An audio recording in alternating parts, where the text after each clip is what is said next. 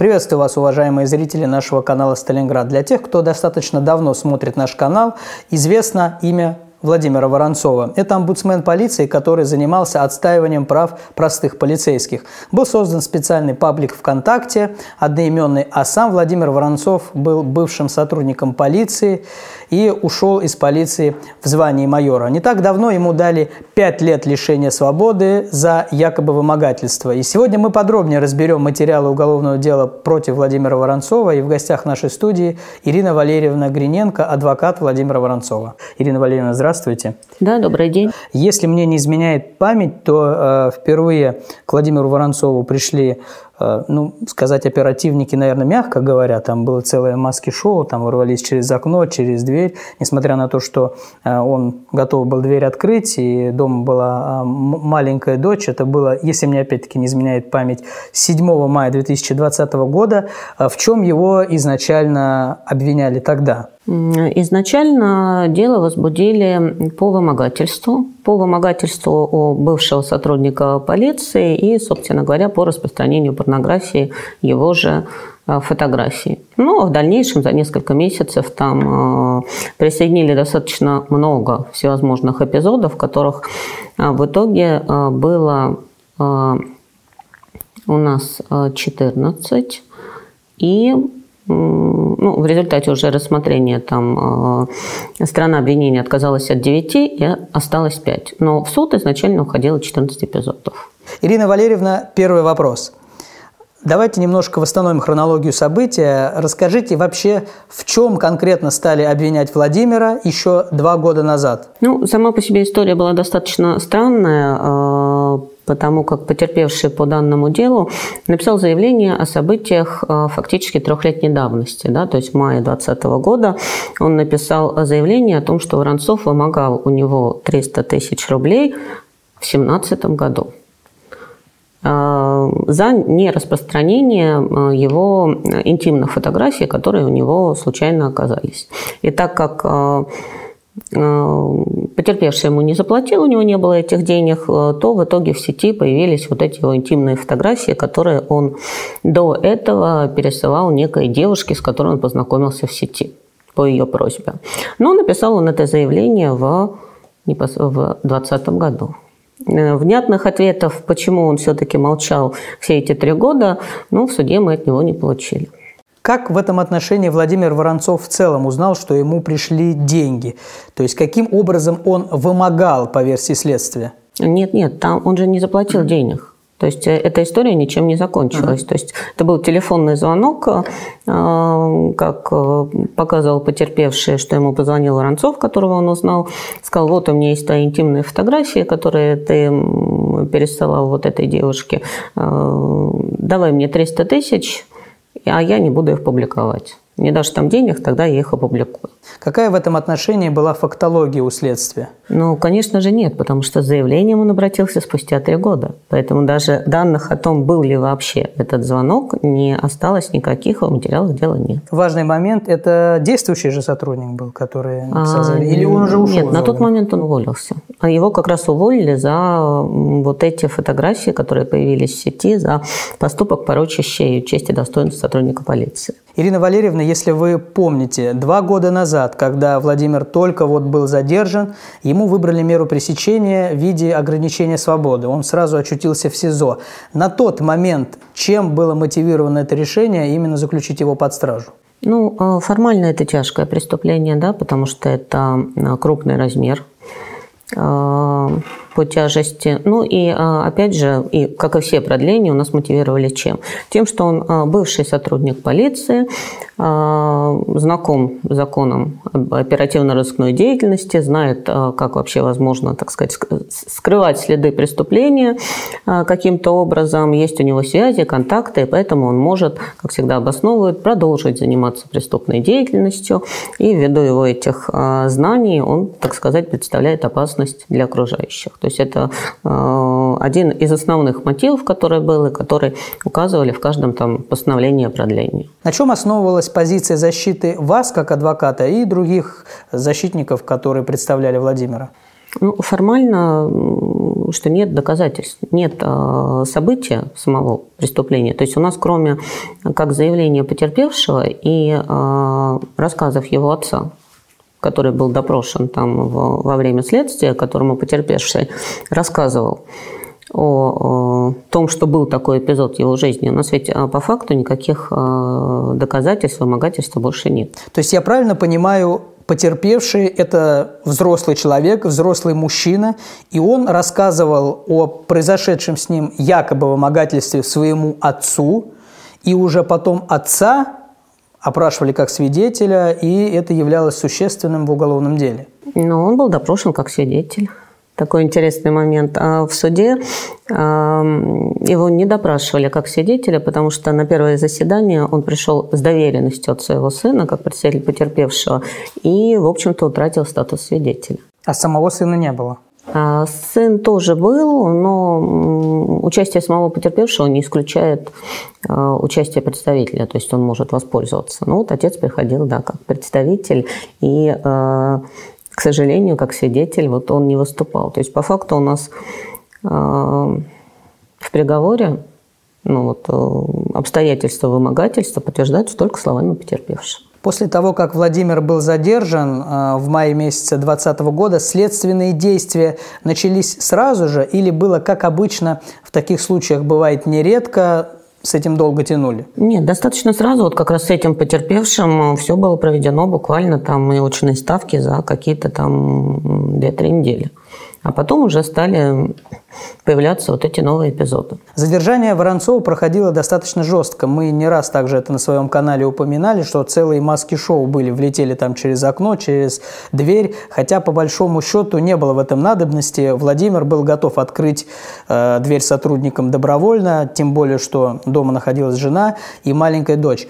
Мы понимаем, что все это сделано с такой психологической стороны, чтобы надавить, чтобы было неповадно другим заниматься подобной деятельностью. Тем не менее, я у вас спрашиваю, законодательно это имело место быть? То есть есть какое-то обоснование? Могут ли подобным образом задерживать человека за подобное преступление? скорее выбор следователя, да, то есть если он, например, считает, что э, или оперативных сотрудников, да, что лицо представляет какую-то опасность, там, то есть, скажем так, критерии, каким образом должно происходить задержание, у нас законодательно не закреплено, поэтому, в общем-то, это ну, такое некое усмотрение сотрудников правоохранительных органов.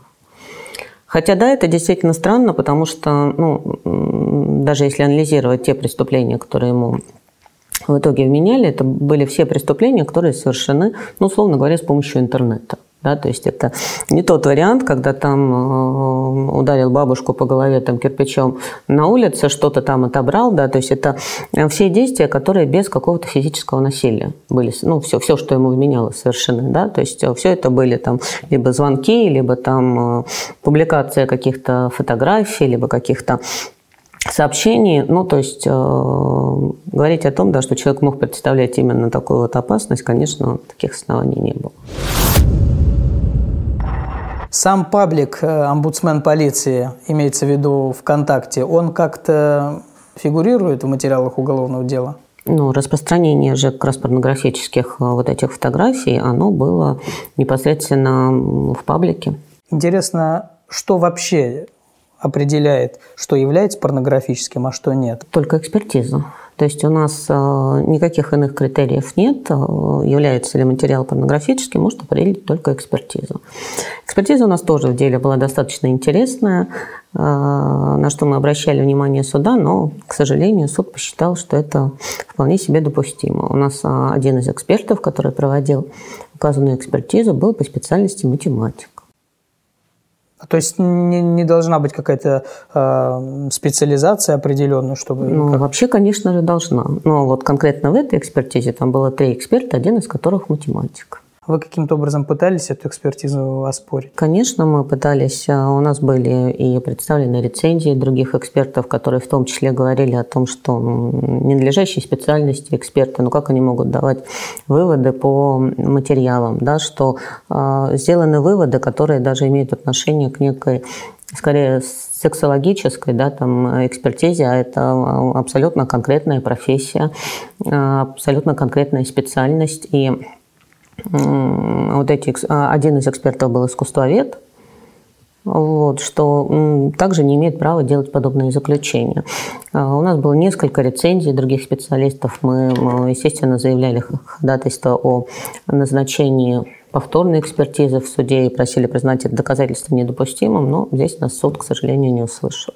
Считал, что экспертиза назначенная и проведенная ну, ну назначенная следователем вполне себе допустима. Ирина Валерьевна хочу тоже спросить, э, как сложилась ситуация с другими администраторами паблика «Омбудсмен полиции», потому что мы также э, неоднократно публиковали материалы у себя, интервью с ними, на того же, например, Игоря Худякова также заводилось дело о якобы распространении порнографии. Э, сейчас в каком отношении к ним тоже применяется ли, либо не применяется какое-то давление с точки зрения там, законодательства, и в каком они статусе?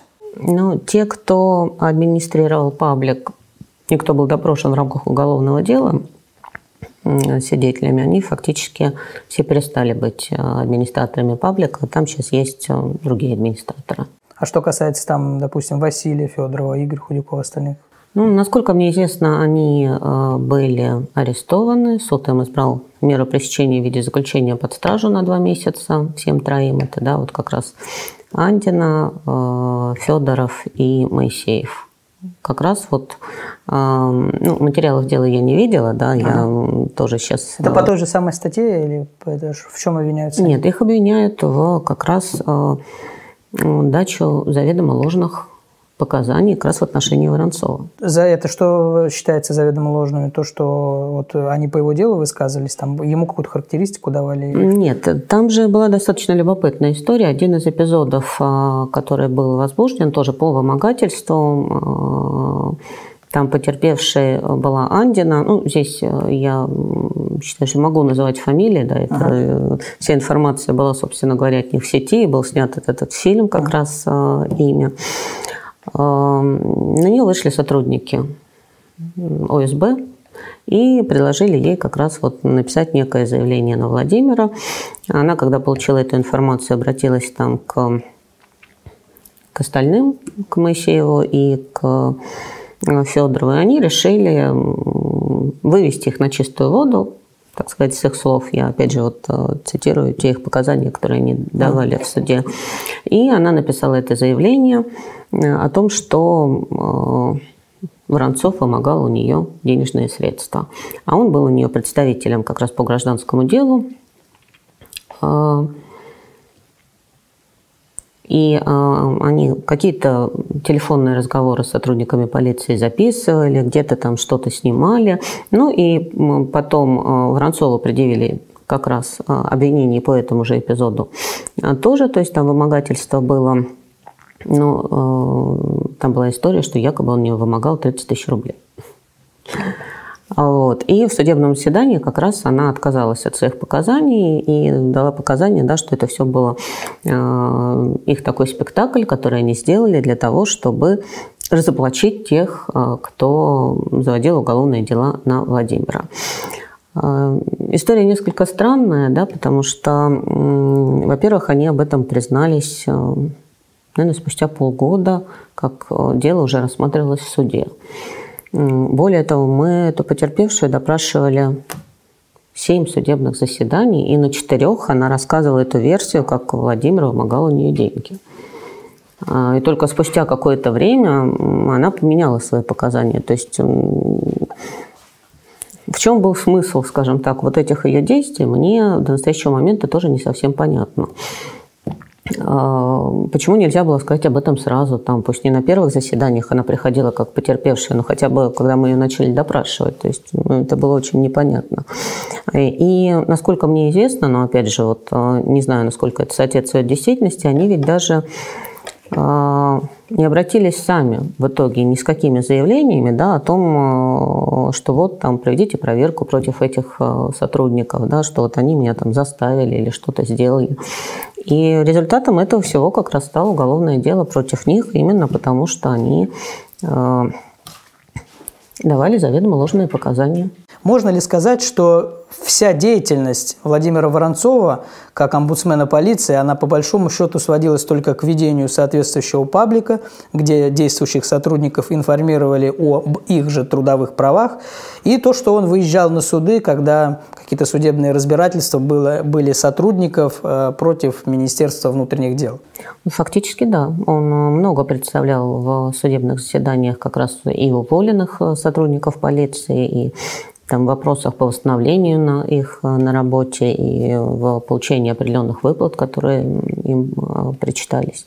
Ну и да, это в основном вот публикация такая просветительская деятельность. Это с учетом того, что официально профсоюз ему так и не дали зарегистрировать. Да, но тем не менее, как э, именно в блоге, как администратор, создатель этого блога, он занимался этой деятельностью. А, Ирина Валерьевна, заключительный вопрос, чтобы нам как-то резюмировать. Вот сейчас пять лет лишения свободы получил Владимир.